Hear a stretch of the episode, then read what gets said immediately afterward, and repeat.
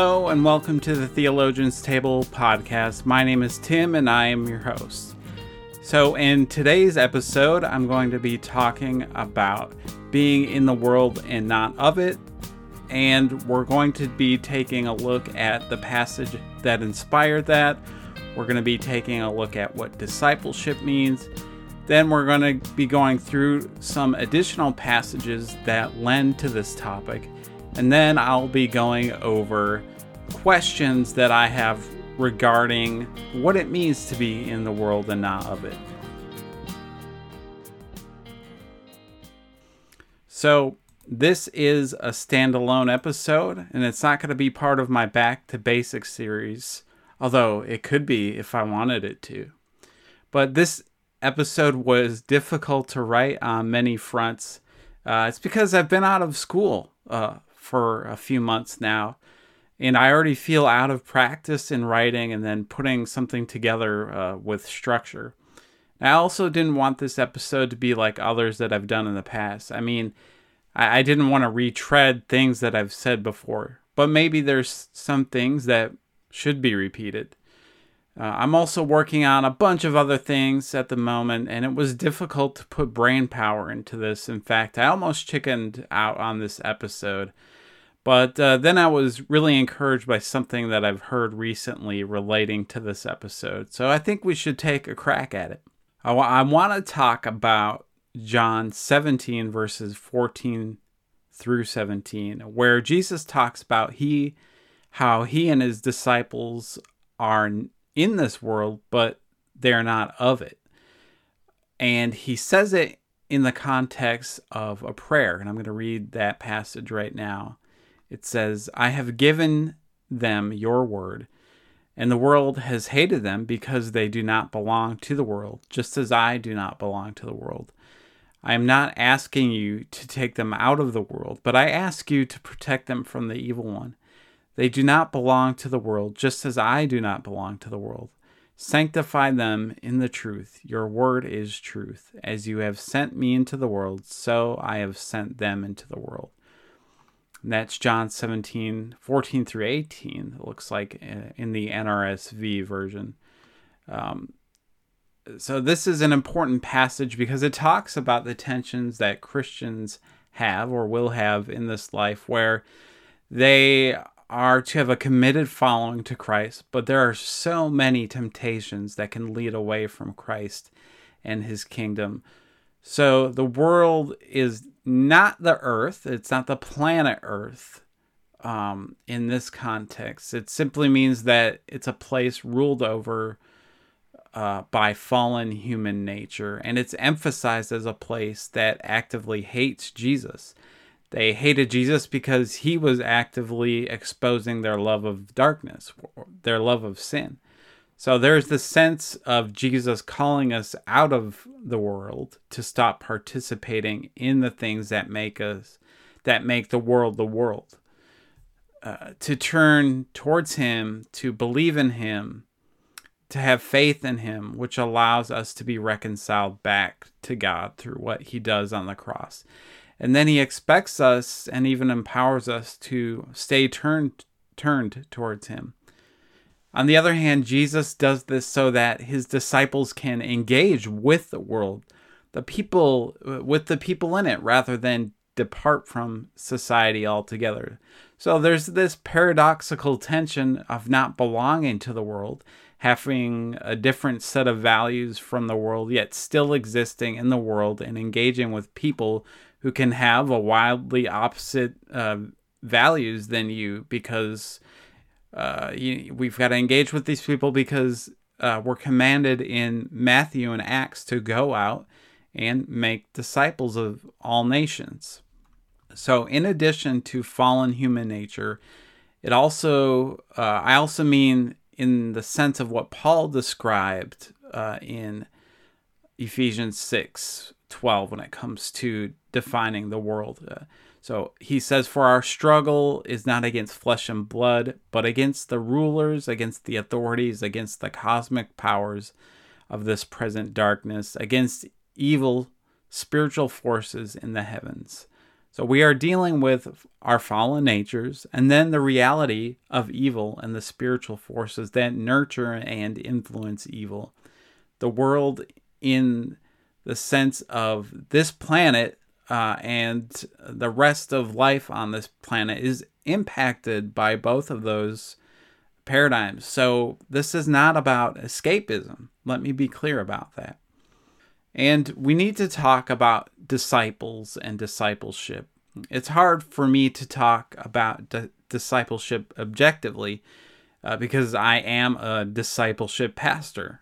Uh, and even though I have uh, a master's in theology, the purpose for getting that was to use uh, theology for, as a tool in creating disciples uh, of Jesus Christ. Generally, I don't think that there has been good teaching on discipleship uh, here in the United States. And I, I think that is kind of painting with a broad brush, uh, admittedly.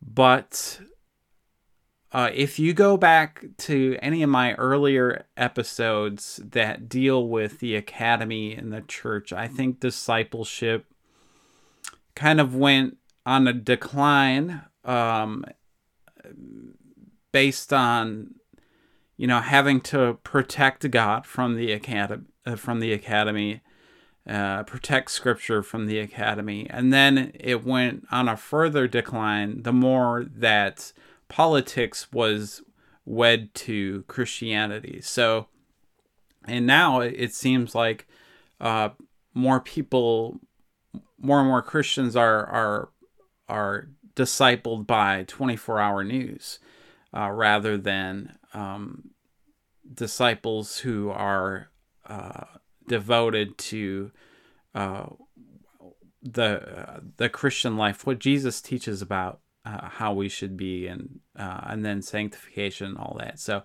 we reinterpreted Matthew 28 19 to say, Go out and create converts of all nations. So the issue with converts is not that we should shouldn't be seeking to win people over to Christ. We should be worried about converting people, but that uh, simply converting doesn't convey the heart of the gospel. And here's what I, I mean by that the gospel is about reconciling humanity back to God in both uh, what, what they call the judicial sense, and that's right standing before God, uh, and having our sins forgiving. Uh, you know, we're repenting. We realize that we are sinful beings uh, in need of forgiveness of our sins. And then there there's the therapeutic sense where we are healed from our iniquities and we're offering over the things to Jesus which can cause us to sin. So it's about the formation uh, of the person and the community to become more uh, like Christ, and that's called uh, that whole process really is called sanctification. If you're simply a convert, you can say that Christ is your Savior. But as a disciple, Christ is not only your Savior, but He's also your Lord. And that is lived out, it's not just a stated thing. So you're connecting the knowledge that you have been saved by Christ to living as one who uh, has been saved by Christ, connecting the intellect to the character, as Dallas, Dallas Willard would, would say. So the goal is to move from convert to disciple, and that's a process. It's not it's not something that is instantaneous as much as some people would like it to be. There there is a process there. Uh, when you have Christianity, which just stays at the convert stage, though, that's kind of when Christianity enculturates the world back into itself. So it's where you're just a Christian in the broad cultural sense, as as in you appreciate the general blessings and, and values and traditions of Christianity. But it doesn't go too much beyond that point because uh, we become too preoccupied again with with uh, being part of the world and how the world sees things rather than how Christ sees things. And we can see specific examples of that, such as with the Roman Church becoming a, a, a political machine for so long, and then the church in Germany um, during during the early 20th century, when it came to World War II, that the the vast majority of the German church supported Nazism, and of course you had people like Bonhoeffer and, and Karl Barth who rejected all that. But even now, here in the United States, uh, you have that with the over accommodation of politics into Christianity. At the same time, uh, discipleship has also been taught in a legalistic way as well, meaning living as a uh, Christian has been codified. And if those codes have been violated in some way, then you are accused of being all sorts of things like a heretic, or if you're a woman, uh, maybe you've been called a Jezebel. Sometimes, with the intention of encouraging discipleship, leaders have promoted a fanatic picture where a Christian should have a pushy, no holds barred, in your face type of evangelism without those people having the gifting uh, of evangelism. And they're often, you know, criticizing other uh, the- theology of uh, differing Christian traditions. Um, so, the problem with these types of methods is that they are inadvertently incorporating elements from the world, uh, mostly how the world judges, uh, from and, and while at the same time they're trying to free people from. And I think those ish, those two methods kind of flow in and out of one another. So, the Gospel of John, though, he grounds discipleship in the love of Jesus. Um, as John 15 12 says, that Jesus wants you to love one another, just as I, I being Jesus, has, has loved you. So a person who uses that pushy attitude in promoting discipleship may argue back uh, something like, well, I, I'm just doing that because I love people. Um, but that's kind of uh, abusive and, and manipulative, uh, manipulative, if I can say that word. But we must remember that the Bible qualifies the love of Jesus. The Greek word that John uses for love in this verse, uh, the verse that I just read, is agape, or agapete, uh, which is a form of the word agape, and which is a word that one word that means love. The ancient conception of love is nuanced, though. For example, there is the philios love, which is a brotherly love or a friendship. Then there is the eros love, uh, which we get the word erotic from. That's the sensual love. And then there is uh, storge or storge. I'm not sure how to pronounce that, but that is a familial love. And then there is agape, which is an unconditional love. It's also a kind of love that keeps loving in spite of rejection. Now, that definition might make the fanatic argue his case stronger, but agape love in the Bible is not associated with a cold religious love that's done for the sake of mere duty. In the in the Christian sense, it's rooted in the goodness of God. In fact, agape is very close to the Greek word that is commonly used for goodness, which is agathos. Um, and Paul even qualifies agape love even more. In 1 Corinthians 13 4 through 7, he says, Love is patient, love is kind. Love does not envy, it is not boastful, it's not arrogant, it, it is not rude, it is not self seeking, it's not irritable, and does not keep a record of wrong. Love uh, Love finds no joy in unrighteousness, but rejoices in the truth. It bears all things, believes all things, and hopes all things, endures all things. I got goosebumps. so we we must always be on guard of how we're defining discipleship and the kind of love we're grounding it in. In this type of love, this is how we find that we are in the world but not of it. Our love and discipleship are characterized by the one who came to save the world, the one who can transform us through his agape love, that is Jesus Christ. So, getting back to the topic of being in the world and not of it, even though the passage in first, or excuse me, John is what prompted the exploration of this episode, and really it's a big theme for John, especially in his in First John his his epistle. But I don't want to I don't want to just stay in John because the rest of the New Testament has has a lot to say. And I kind of got mesmerized by another thread that weaves through this whole thing. So one of the more popular verses that some Christians cite when it comes to being in the world and not of it is Hebrews 13:14, which says, "For here we have no lasting city, but we are looking for the city that is to come." But you may have heard it's interpreted as this world is not my home. I'm just passing through. And there's an old hymn that uh, that comes from. Uh, what what does that mean exactly? The first thing that is helpful to know is that this verse is set up by the discussion of Abraham and those who had faith like his, his descendants that had the same type of faith as him. You see, Abraham was given a promise from God that he would have descendants that numbered more than the stars in the sky and sand on the seashore if he left his own country.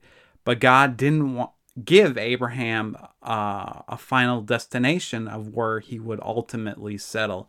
And even in Canaan, Abraham and his household lived in tents as nomads. Abraham was a sojourner, and even though he did not have a permanent home in his lifetime, he was still obedient to God. So his descendants then who exercised that same obedience in their faith of God's promises were also like Abraham, in that they didn't express to have a permanent home. Uh, through Abraham, through Abraham, they were promised something. Uh, what the writer of Hebrews calls a city whose foundation is built by God. He writes, uh, the right, the author of Hebrew writes, all of these these being descendants, died in faith without having received the promises. But from a distance they saw and greeted them.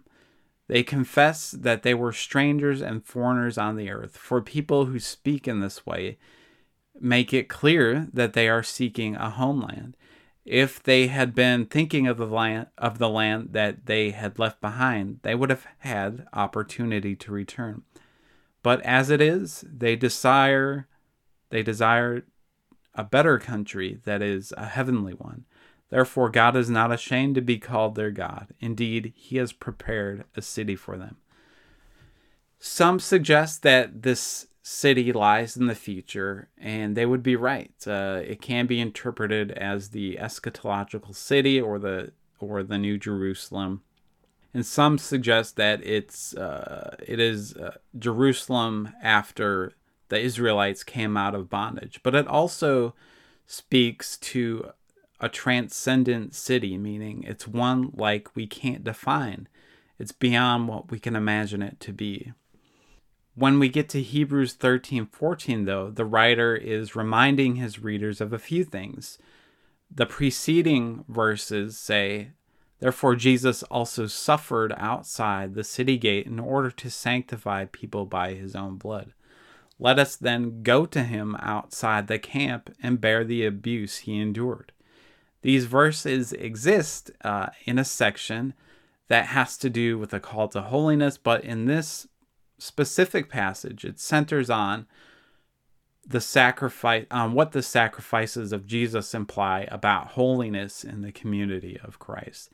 So saying go to him outside the camp, well that recalls the nomadic life of Abraham and those who obeyed and had faith in the promises of God. But, by the way, don't think that you won't experience abuse while you're on this pilgrimage, just as Abraham did. Uh, even within his own community, he experienced abuse against him. But most importantly, uh, just as with Christ, how he suffered and experienced abuse. What is this life of pilgrimage, though? what does it mean when it says that we have no lasting city, but that we are looking for the city to come? For the so for the audience of Hebrews, it was most likely meant that they were not to put all of their stock in the Jewish sacrificial system at the temple. So the temple had just been destroyed, and there is ample evidence to suggest that Jewish Christians still took part in cultic worship leading up to the destruction of the temple and uh, Jerusalem by the Romans. Uh, they were facing a crisis. But what does the author of Hebrews say several times throughout the letter? He says, Christ is better. So this passage isn't concerned with rejecting everything that is of, of this earth or anything that is material. Uh, it's about it, it's and it's not about an escape. Instead, it's about reorienting where the place of encountering God is, and that is in the person of Jesus rather than uh, in uh, a geographical city or temple.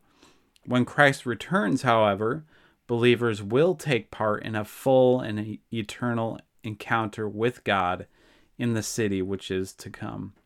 But what does that mean for us in this present age?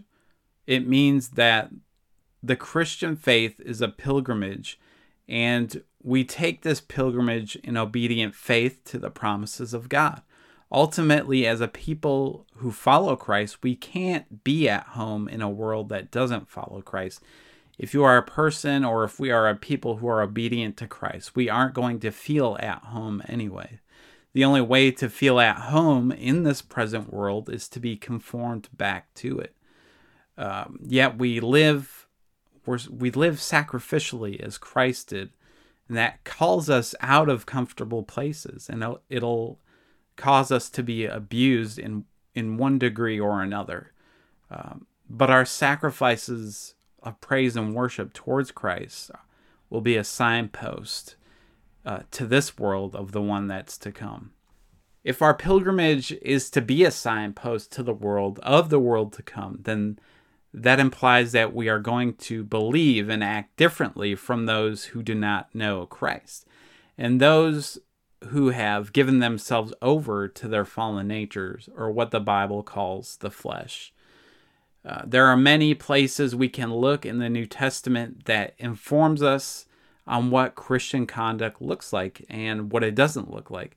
But if we're going to follow this theme of pilgrimage, I think one important passage we need to look at comes from 1 Peter chapter 2 verses 11 through 12 which say Beloved, I urge you as aliens and exiles to abstain from the desires of the flesh that wage war against the soul. Conduct yourselves honorably among the Gentiles, so that, though they malign you as evildoers, they may see your honorable deeds and glorify God when he comes to judge. So, where the author of Hebrews hinted and implied that Christians are not permanently at home in this world, although it's more an, an it's more than an implication in Hebrews because the pilgrimage theme is thread throughout the whole book. But Peter outrightly states it by calling his audience aliens and exiles. And in some translations he it may even say sojourners. The word the word he uses for aliens is paroikos, which means foreigner. But he was addressing as we need to recognize that he was addressing people in the church who were civically part of the Roman Empire. So again, we are revisiting the motif of Christians not having a city but looking for the one to come. Uh, but wait a minute. Wait a minute. Because in verse 13 and 14, Peter still expects that while they are temporary residents, um, that they must abide by the rules of the land. And he says, for the sake, for the Lord's sake, he could just say, for God's sake, accept the authority of every human institution, whether of the emperor as supreme or of governors, as sent by him to punish those who do wrong and to praise those who do right. So, again, I cannot stress this enough. Being not of the world is not about escapism because Peter believed that Christians still had a relationship to society uh, that they resided in and the duties that were were required of them by their governments were important to maintain because they were able to show what the conduct of a Christian is in their civic relationships.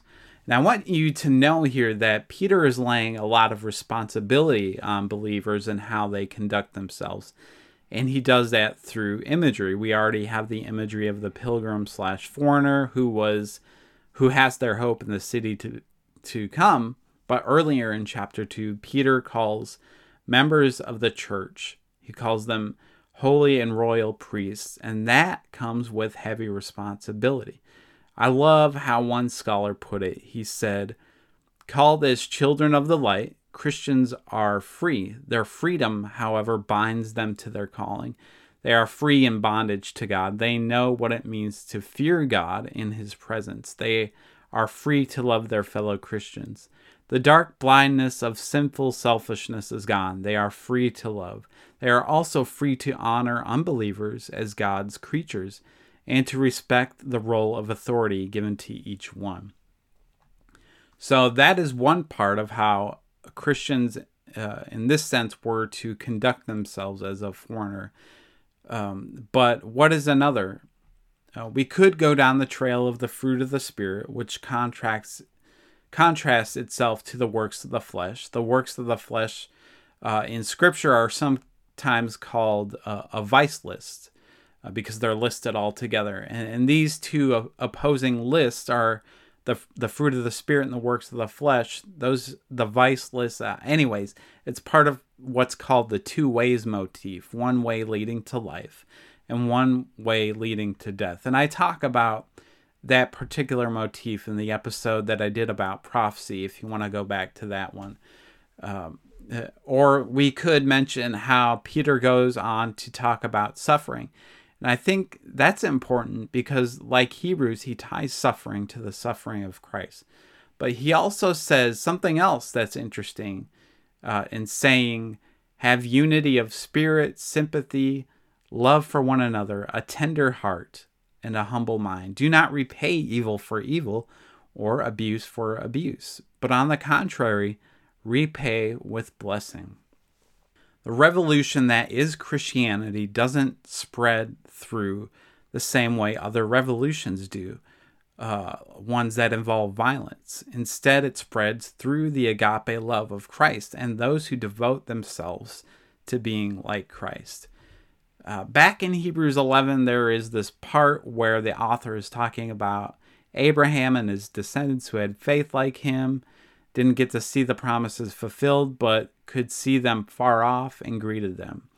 It's almost like they had a vision of what it was going to be like. And it's my belief uh, that when Christians conduct themselves in a way that honors God and honors others, we are giving a glimpse to those around us of what the coming kingdom might be like. In any case, though, Peter says that a Christian's honorable deeds will cause others to glorify God when he returns to judge. So they will see the truth of believers' actions because the physical presence of God will have brought them into full light. But remember, part of honoring God is honoring and respecting others despite what kind of relationship they have with God. So, are believers just exiles, just sojourners? If we are not citizens of this world, are we not are we not citizens of anywhere? Well, I have a good feeling that some of you might be saying, oh, no, we are citizens of somewhere. In fact, you would be right to say that. We are not just uh, uh, sojourners and exiles. Um, we are citizens. And in fact, Philippians 3, verse 20, Paul states, Our citizenship is in heaven, and it is from there uh, that we are expecting a Savior, the Lord Jesus. And that, that's interesting because in, in Ephesians, uh, Paul states that uh, before we're reconciled back to God, we are strangers and foreigners to Him. But once we're in the family of God, we transition over to being foreigners and aliens to the world. Um, so there's a lot uh, of things that of Philippians 3:20 does for us in the context of this episode. We have this continuing consensus among several writers in the New Testament that qualifies the difference between the, the society that Christians belong to and the societies that uh, continue to be governed by fallen human nature. along with the consensus that it does not mean that Christians are separate separatists in every fact of life aspect of life because uh, of the responsibility of being a royal priesthood who are signposts of the coming kingdom and are to be the light of Christ among nations. So royal priesthood I covered a little bit uh, not a little bit but a lot in my uh, podcast about the fall. I shared uh, that uh, uh, Bible Project video, which which covered that, and a royal priest is is is someone who bears the image of God, and their responsibility is to care uh, for the earth, and that doesn't go away just because we live in a fallen world. In fact, once you're made new in Christ, that's when you uh, that image of God, image of of Jesus is restored within you, and you're a roy- and you take on again the role of a royal priest. And Paul is doing another thing in this verse, though, and it's something that we need to we it's something that we take for granted these days. Uh, and that is when he says the word Savior. So it's not a word that appears in the New Testament except for a small handful of times. And the reason for that is because the Greek gods and goddesses and their Roman counterparts were they were proclaimed as saviors, and it was also a title given to Caesar within the uh, emperor worship cult. Uh, so, in fact, it was an official declaration around 48 BC that Caesar would be referred to as universal savior of mankind. Uh, no ego there, right? Uh, but if Christians believed that they were foreigners to this world, they wouldn't adopt that same kind of language as popular religion. On the other hand, they would use the language in a polemic way if they were contrasting between Christ and the emperor to say, no, no, no, no, no. Jesus is Lord and Caesar is not. And this isn't really a, a foreign concept concept to the Bible. If you look at the plague story in Exodus, every plague was an attack by God on the Egyptian pantheon. God was saying to the Egyptians, especially Pharaoh, that uh, you and your gods are, are nothing. I'm the one and only here. Here in Philippians and in other parts of the New Testament where Christ is mentioned as Savior, that's a polemic towards those who think they're the real rulers so Jesus is the only true king, the Savior, and he's the eschatological one, meaning he's ushered in his kingdom, but he arrives in his fullness and consummate his kingdom for eternity. So there will be only one kingdom, his, for the rest of eternity. Uh, however, the message here is that for the Philippians, that Christ is complete and total Savior in every aspect of the body of Christ. Paul doesn't want members of the church clinging to human customs for salvation, whether they be people insistent on following the Mosaic law in full, and even politically in, the uh, Greco Roman world. So the Philippians are faced with a choice of considering how they're going to think of themselves. Uh, they're either citizens of heaven waiting obediently for the one true king, or they can just be regular Roman citizens without the hope of the city to come. So, in these three instances, we learn that the Christian faith is a pilgrimage and um, that the central place of worship is in the person of Jesus Christ. And because of that, we may face abuse. We also learn since the Christian faith is a pilgrimage, we are foreigners and exiles to societies and uh, systems that are ruled by fallen human nature who have influence from powers opposed to God. But also that we have a responsibility to God to be his royal priests to the world and act with conduct that will glorify him among unbelievers. Then we learn that even though we might be exiles, we do indeed have citizenship, but it lies with with the coming kingdom. Uh, at the beginning of the episode, I said that this was uh, difficult to put together for a few reasons. everything, though, that I just went through Uh, that that wasn't the hard part. It was easy and it it, it was fun. I like doing it. Um, I would even say that though that it was a kind of general overview of the text that I use. And uh, now you might be asking, you know, if that wasn't the problem, uh, what is your problem? Uh, what's your problem? I guess my problem is asking over and over again these questions in Christian circles. Uh, people who have been Christians for quite some times. Uh, questions towards the church. Um, and, um, you know, it's like, how many times can we read these passages uh, of Scripture or Scripture in general and still not get the picture? How long are we going to keep framing salvation in a way that's not holistic, as if it's just forensic or if it's just therapeutic?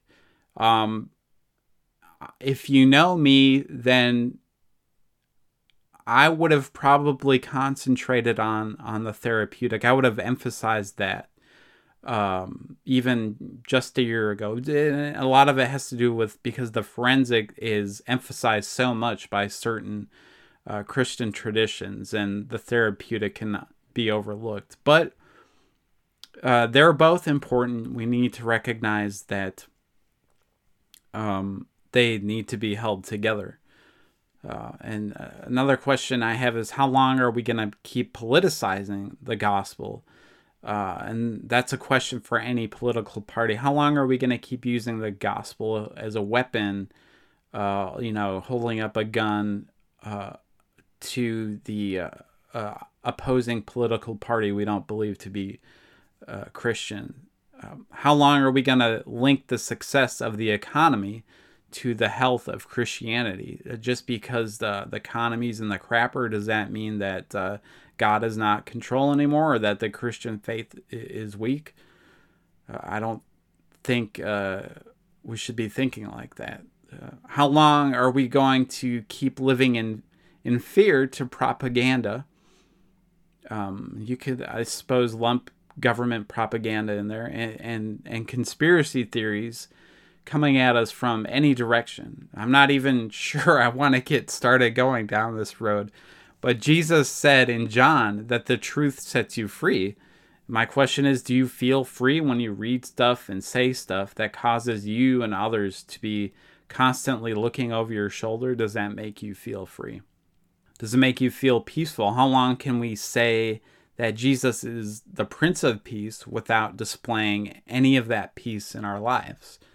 How long are we going to think that freedom and power means having power over others rather than having the freedom and power to, to serve?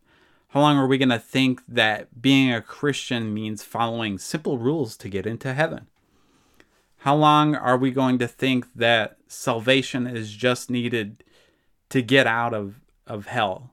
Uh, is this a game of Monopoly? How long are we going to be reactionary towards the art world uh, or the art that the world produces versus being responsive to it. I've got this conviction that Christians should be producing some of the best art and films around.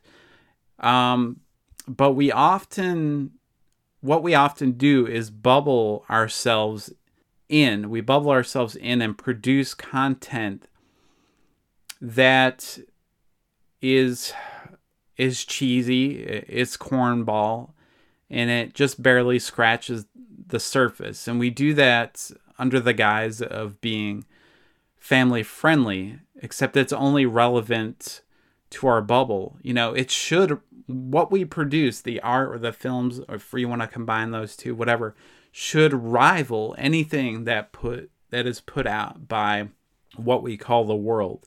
I know two artists in particular, two Christian artists who who do do that, and I know that there are others.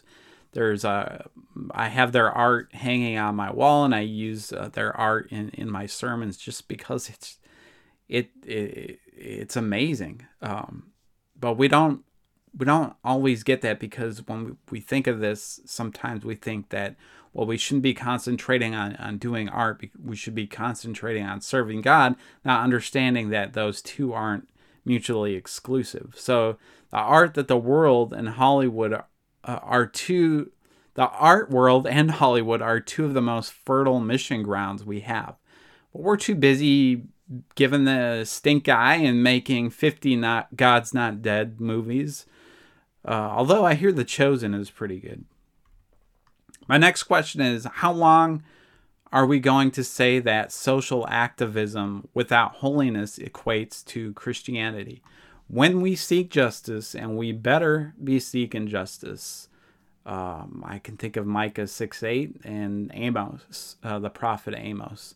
Uh, why is why is morality and ethics in regard to be, behavior left out of the equation? Why does violence get a pass? Why and, and why do beliefs that are antithetical to the gospel, the gospel in the broadest sense? So if you think of gospel in the terms of of contextual theology, that is uh, how other cultures around the world view the gospel and how uh, it, it's important to them. Well, if you take all that, uh, why do we let beliefs that are antithetical to that that broad sense of the word word. Why do we let beliefs that are antithetical get enculturated back into that? And also, how long are we going to deny that racial reconciliation isn't important?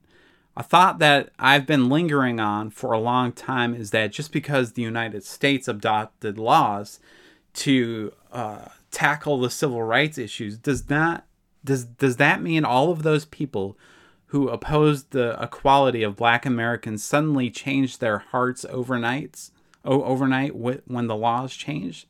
I have a feeling that that didn't happen. And uh, here's how I know. Uh, so the other night, when uh, a, a, group of a few members of the church that I serve at, we all got together because we were uh, for our book study uh, of Mere Christianity by C.S. Lewis. Well, the when the head pastor was about to to come in, he saw a little leaflet on the ground and he brought it in to show us cuz he couldn't believe it. On the leaflet was a black and white picture of a young white uh, blonde woman and beneath the picture it said love your race. This reminded me exactly of the Nazi propaganda crapola that I would see in my uh, history textbook in in high school and college, and that was left on the front door of a church. But th- that's not all though, because on the back of the church doors are we face a the back faces a wooded area. There, someone tagged us with graffiti, and the graffiti said, "Kill your local racist." So maybe let's not slap a label on somebody as soon as they seriously suggest that we need to talk about racial reconciliation. Let's not slap that woke label on them right away. Uh, how much uh, longer are we going to stay silent about abuse and oppression in our own churches? So, based on who we are, uh, who we profess we are, abuse and oppression shouldn't happen within the church and yet it does. And I guess my question is who is the benefactor of staying staying silent against abuse? It's certainly not the victim. So is the benefactor the image of the church? Is it the image uh, of Jesus?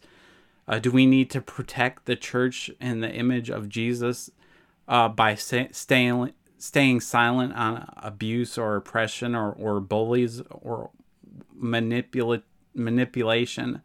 I, I think if we think like that, our faith is way too small. Uh, how long, how much longer are we going to deny our sisters in Christ a, seat at the table? You know, I've defended women in ministry uh, on this podcast in a few episodes, and I'm willing to do it until I die. Uh, how long are we going to avoid the Sermon on the Mount as a core part of the Christian faith? Uh, at the very end of the Sermon on the Mount, Jesus says, Those who listen to me are like those who build their house on the rock, and those who don't are like the foolish who build their house on the sand and they get their house gets swept away. So that it, the the Sermon on the Mount is not uh, a, a thing for the next dispensation, if you believe in that kind of uh, theology. No, it's for the present Christian life. And it's something that we need to take seriously.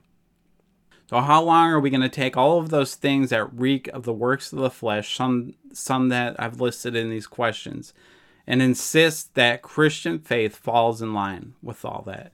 So, Romans 10 9 says, Because if you, if you confess with your lips that Jesus is Lord, and you believe in your heart that God's, God raised him from the dead, you will be saved.